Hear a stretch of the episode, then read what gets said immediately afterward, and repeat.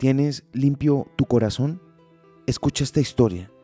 Unos recién casados se trastearon a un barrio muy tranquilo. Tras la primera noche en su nueva casa y cuando se levantaron a desayunar, la mujer observó a través de la ventana que una vecina, a la que todavía no conocía, estaba colgando sus sábanas en el tendedero y las criticó casi de inmediato, asegurando que estaban muy sucias y en tono sarcástico dijo que si se encontraba la señora de frente le daría unas clasecitas de cómo lavar bien o que por lo menos le recomendaría un buen jabón. Y así, cada semana la mujer repetía su crítica, mientras esa mujer extendía su ropa para que se secara al sol. Sin embargo, llegó un día en el que se sorprendió completamente al ver que esa ropa, esas sábanas estaban impecables. Y nuevamente utilizando su tono irónico, llamó a su marido y le dijo, mira, la vecina por fin encontró quien le enseñara a lavar la ropa, o se la lavó a alguien más.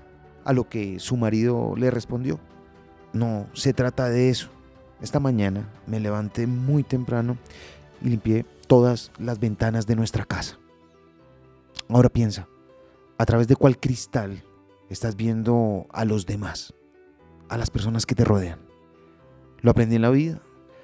Está en los libros Soy Lewis Acuña, arroba libro al aire en Instagram.